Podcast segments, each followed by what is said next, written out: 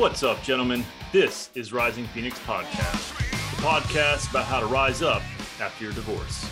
I'm your host, Michael Rhodes. Let's get into it.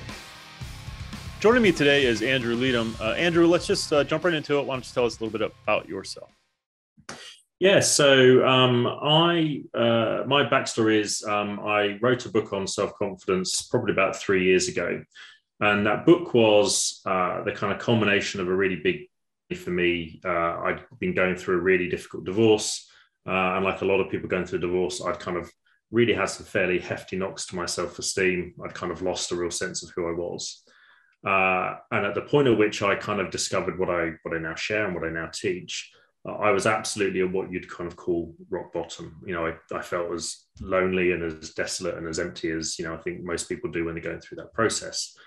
And uh, I remember really feeling like I don't know what the way back is from here. You know, I was like a lot of people.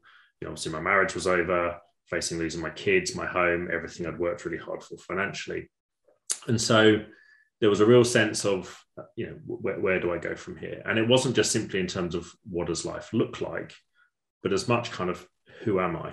Because everything that uh, had kind of created my identity at the time was kind of connected to my marriage and my family and, and, and that role. And so uh, I really felt like in this very, very low place. At that time, I met two incredible mentors who basically taught me a whole different way of thinking, uh, a whole different way of seeing myself, and a whole different path to confidence and success. Uh, and I remember one of them said to me when I first started talking to him, he said, in six weeks, you won't recognize yourself. And in 12 weeks, no one else will recognize you either. Mm. Uh, and it was even quicker than that. Wow. Uh, and it's because what he showed me was instead of having to uh, learn to become someone else, instead of having to kind of become some amazing person that fundamentally I thought I wasn't, he connected me to the amazing truth that I was all, always okay. The big thing he said to me was, um, uh, well, we'd gone through a lot of marriage counseling and like a lot of people, I don't know if anyone's gone through that process, but it made me feel about a thousand times worse than I did going into it, deeply inadequate as a husband, father, man in general. Yeah. Uh, and I remember saying to this guy, Stephen, I remember saying to him, if everything that they've told me is wrong with me is true, then there literally isn't enough time left in my life to put it all right. I remember figuring out if I fix that, then I fix that, and I fix that. Yeah. And he just smiled at me and said, There's nothing wrong with you. You're not broken and you don't need fixing. You've just lost your way. And uh, and he literally, as a result, he sort of showed me the path back. Yeah, in a in a few weeks, I kind of I felt remarkably different. And after twelve weeks, I felt this sense of uh, I knew not only I was okay, but that life would be okay no matter what. And that's what I taught, and that's what I share. Yeah, um, man, it's uh, it's such an inspiration, and and you know, I, uh, the, the, guys know that the, the purposes of this episode uh, in particular is, is a series uh, called fixing our flaws which um, allows us to to look at some of the things that maybe are limiting us or holding us back or we believe are issues or whatever. And and so when when looking for someone to address that i found your book uh, and i found you and, and it's just uh, it's awesome that you have a shared experience because you can speak to these guys from a place of understanding. So, hmm. uh, on that note, um, I, I want to shift to the definition of self esteem. How do you define it? I mean, I, I think we all kind of know it's how we feel about ourselves, but how, how, do you personally define it? Yeah, I think in a in in its simplest term, it's that we like, love, respect, and trust ourselves. Mm. Right. Um, now, some of those words have some really unhelpful connotations. So when I talk to people about loving themselves, it gets immediately caught up in this sense of kind of you know frat boy arrogance, you know all, all the rest of it. Right. Uh, that that isn't true. I would say to someone, if you if you love your children, there's no arrogance in your love for them. You don't think they're fundamentally better than anyone else. You just love them for who they are. Yep. So I keep my question then is why is it different for ourselves? Hmm you know it's not it's fundamentally love is love. There's nothing arrogant about love. No. uh, and i think the difference between i would say the difference between confidence and arrogance is consciousness right? So i would say i i'm aware of my flaws and there are many uh, but i still love myself. In the same way that i look at my kids my kids are human beings. They're wonderful they're amazing they're incredible but they're human beings so they're flawed like all of us right? But I don't love them any less because of their flaws. So that sense of liking, loving, respecting, and trusting yourself is really the core of core of self-esteem, the core of self-confidence. And that foundation really allows you to be, you know, confidence is authenticity, that ability to be a hundred percent of who you are, the very best of who you are in every situation or context, no matter what's going on. And when you do that, that's when you feel fantastic about yourself. So let's let's dive into that. What what are the things um, that men can do to start turning things around for themselves in terms of their self esteem? Yeah. So what I learned through the process that I went through is that nearly all teaching on confidence and self esteem is back to front. Right. So what it fundamentally says is that, uh, as I mentioned sort of earlier on, that we are we are these flawed, inadequate, you know, uh, you know, so, something's wrong with us, and we need to kind of change away from who we are in order to become that amazing person, in order to become fixed, in order to become better. Right. Well, it's fundamentally not true, right? The journey back to confidence and success is to recognize that uh, you're not broken, there's nothing wrong with you, you don't need fixing, that you are uh, that you simply have to unlearn a whole series of unhelpful, uh, damaging, destructive ways of thinking that cause us to operate as less than the best of who we are.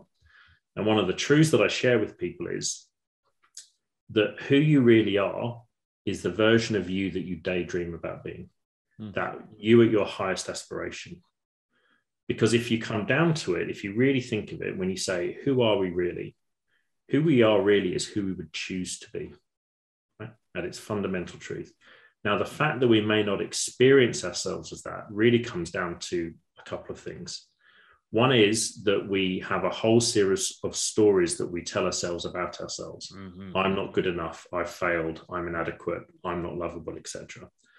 And the second one is that we all have this negative voice in our head that I call our ego right? It's that voice in your head that says to you all of those horrible things that, you know, your parents, your teachers, your friends, your ex-wife, whatever has ever said to you. And it kind of sucker punches it, sucker punches you with it every time you're trying to deal with something. Uh, now, if you think you are that negative voice in your head, it's not really a surprise that you don't like yourself, right? So if you take all of the things that that negative voice said and you put it into a person who was standing right next to you, you wouldn't like that person. So if that's who you think you are, then it's not a surprise that most people struggle with that. Mm. But that voice in our head is, is never the truth about who we are and never will be. It's uh, it's part of um, our psychology that's there to kind of keep us safe. And it defines safe as familiar.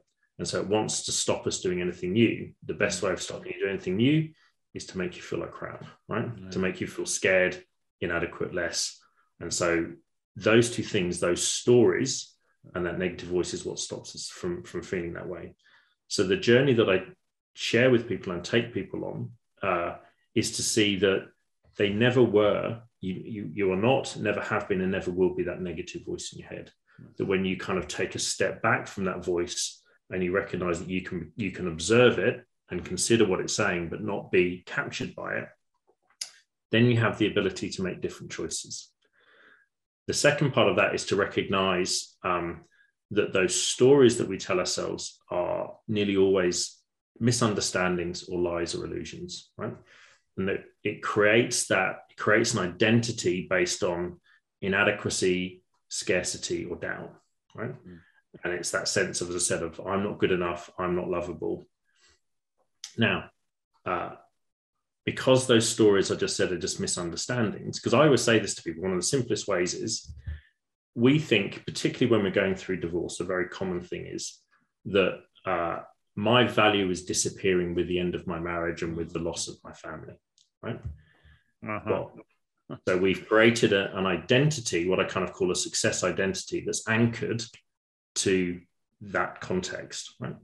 Now, what I always say is, particularly for those that have kids, I don't know if you have kids yourself, but I if do. you could you could you ever go and say with integrity to your kids that if a relationship they're in broke up, that they're not good enough anymore? Hmm. No. Is there any truth that your children's value diminishes because a partner, girlfriend, boyfriend decides I've decided that it's time for this relationship to come to an end. So then I always say that if you can't say that to your children with integrity, how can you say it to yourself? Mm. And even more importantly, and I say this to people a lot, you've got to remember that our kids model what we do, not what we say. Right? True. And so when we model that we are okay, our value doesn't diminish because of the end of a relationship, then our kids see that too. So can you see that all, all I'm doing as I'm going through that process is connecting people with the truth? Because I would say at one point, you were that young child. True. So I keep saying to people, tell me the magical age when that sense of their value disappears, right? Mm. Is it 12? Is it 15? Is it 20? Right? Right. It's it's a misunderstanding and line illusion that says that that matters. Because what it is is it says that um, that we have functional value instead of what I call inherent value. Right. That we are valuable because, right? That we're valuable because we're a father. We're valuable because we're a husband. We're valuable because we earn money. We're valuable because our wife loves us. Right. Uh, as opposed to, just like I said with your children, they're valuable because of who they are. Yeah. All of those other things are just kind of layers on top of that, but they're not the core of their value. And in that understanding of the truth, we can start to have a different relationship with ourselves uh, that allows us to uh, let go of those lies that make us feel terrible. Yeah. So in terms of, and I, man, yeah, hundred percent agree.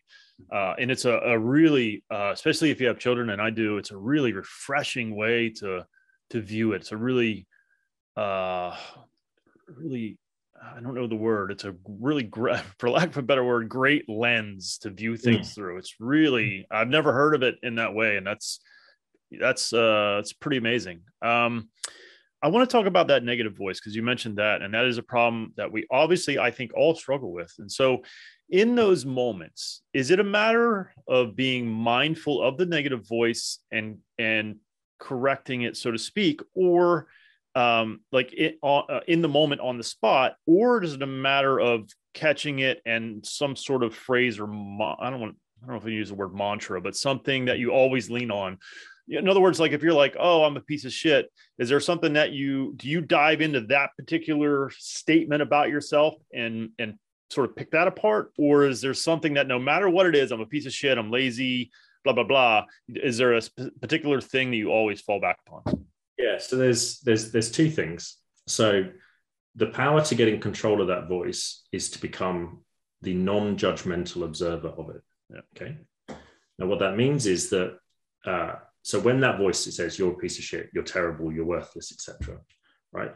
Instead of thinking that that is you, it's take that step back and look at it. Right? Just become the observer of it, because in that distance, we suddenly put ourselves in a position of choice. Right? Instead of being captured by it.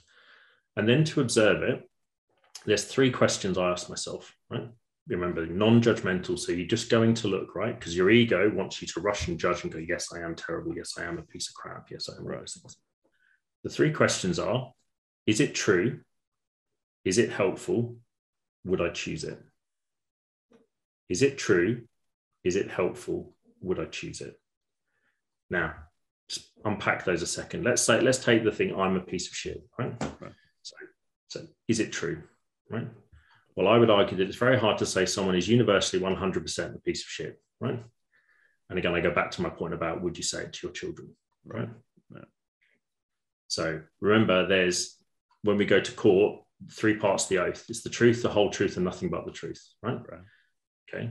The non judgmental observer would say, I might be not enjoying the context I'm in right now, and I might be feeling pretty bad, but it isn't a fundamental, inalterable everlasting truth about me, right? I'm having a bad moment. Right? Uh, is it the whole truth? Well, it's one part of my life, but actually, I'm a great father, right? I love my children. I do all these things. I'm really successful in other areas of my life, even if my marriage is falling apart right now, right? So remember, it's the truth, the whole truth, and nothing but the truth, right? So what our ego tends to do is take one tiny element of things that we're feeling bad about and then universalize it to make us feel right. So that's the is it true part. Is it helpful? well, again, would you ever choose it for your children? Right? Does it help you in any way? Uh, and again, would I choose it in this moment? Would I choose it to help me get to the place where I want to be, become the person that I want to be in this context? So when I see that, I can very quickly see that my ego is feeding me these lines to keep me stuck and to keep me playing small, right? Yeah. Because if I feel inadequate, if I feel awful, it's a pretty good way of stopping me taking the steps forward that I need to build my life in the way that makes sense for me. And so it's really that process. I'm just observing it, I'm looking at it. I'm not judging it, I'm not judging myself. Those three questions.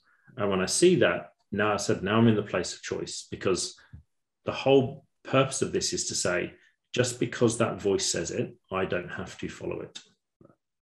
Right? What I instead choose to do, we can mention this in a, in a second, is I, the question I ask myself is what would the best version of me do now? Mm. Because the opposite of my ego is my highest aspiration. And every time I ignore that negative voice and choose my highest aspiration, uh, then I'm living as that best version of me. Every time I do that, I feel pretty good about who I am. And I'm because I'm now not captured by that voice, I can I can go there. So I remember once when you know I had a really difficult moment in the divorce, and you know like lots of these things they weren't weren't happy. Uh, I remember one of my coaches at the time, Stephen, saying, "Choose a response that aligns with the best version of you, not a reaction that aligns with the worst." Right? Hmm. Yeah. Is that always really easy? No. No. Divorce, divorce is a difficult process. Fuck yeah, Uh, it is. but every time, but again, what Stephen, my coach Stephen said to me was, I don't give anyone else the power to make me less than who I am. Hmm. And it's Really? very Yeah, it's really it really is about uh a large part of it anyhow is being mindful, right? Of of being mindful and being able to sort of separate your core from that voice, right? yes, yes, because because as I said, who who we are, we, we're not that voice, and so by um, there's a simple trick that I use to kind of make sure I'm in control of my mind most of the time. And it's very, very powerful. Something came from one of my other mentors, a guy called Andy Shaw, who, who taught me this, and it's it's really extraordinarily powerful. Now it's going to sound simple, which means our egos want to dismiss it, right? You know, it's almost like if I gave you a much more complicated answer, people would go, "That's great, that's the secret master key," right? Right, So it's really simple, and I say that so you don't, dis- you know, people don't dismiss it. Sure.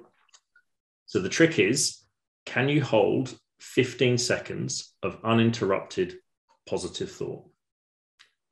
Right? Which sounds like it should be really easy. The first time I tried to do this, it took me four and a half hours. Right.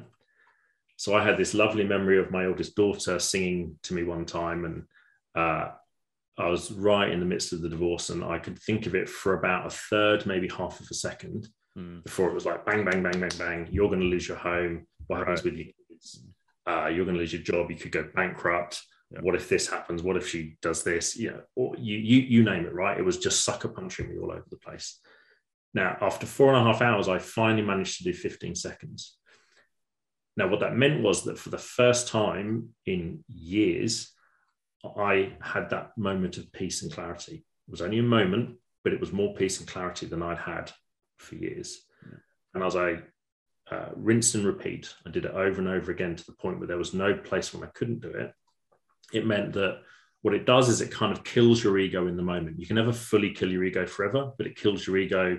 And so if you think of its pulses of kind of when you're more and more in the real you instead of your ego being in charge. And that puts me in the right place to be able to do that technique that I showed you, you know, observe the voice, those three questions. Well, uh, Andrew, uh, man, um, this was this was really awesome. Uh, I, I want to do uh, two two things. Uh, the last question I asked everyone, and I want to give the opportunity to you for you to uh, to um, let people know how to get a hold of you. Uh, and uh, and I think you had mentioned some. Uh, uh, I, I don't want to give it away. So um, so let's talk uh, words of wisdom. Uh, and this this feels way too short, and we're gonna have to do it again because Yeah. um, I really enjoy uh the i think that i think for me the word coming up is intelligence you're clearly a smart guy i really love the intelligence and clarity with what you're saying um so i, got to have you back but but uh this one was a, a short one uh due to due to some specific purposes so Um, what are some words of wisdom that you would impart to a man who has just gotten notified? Maybe he just got papers. Maybe she said, "I'm out." What are some words words of wisdom you would impart to that man?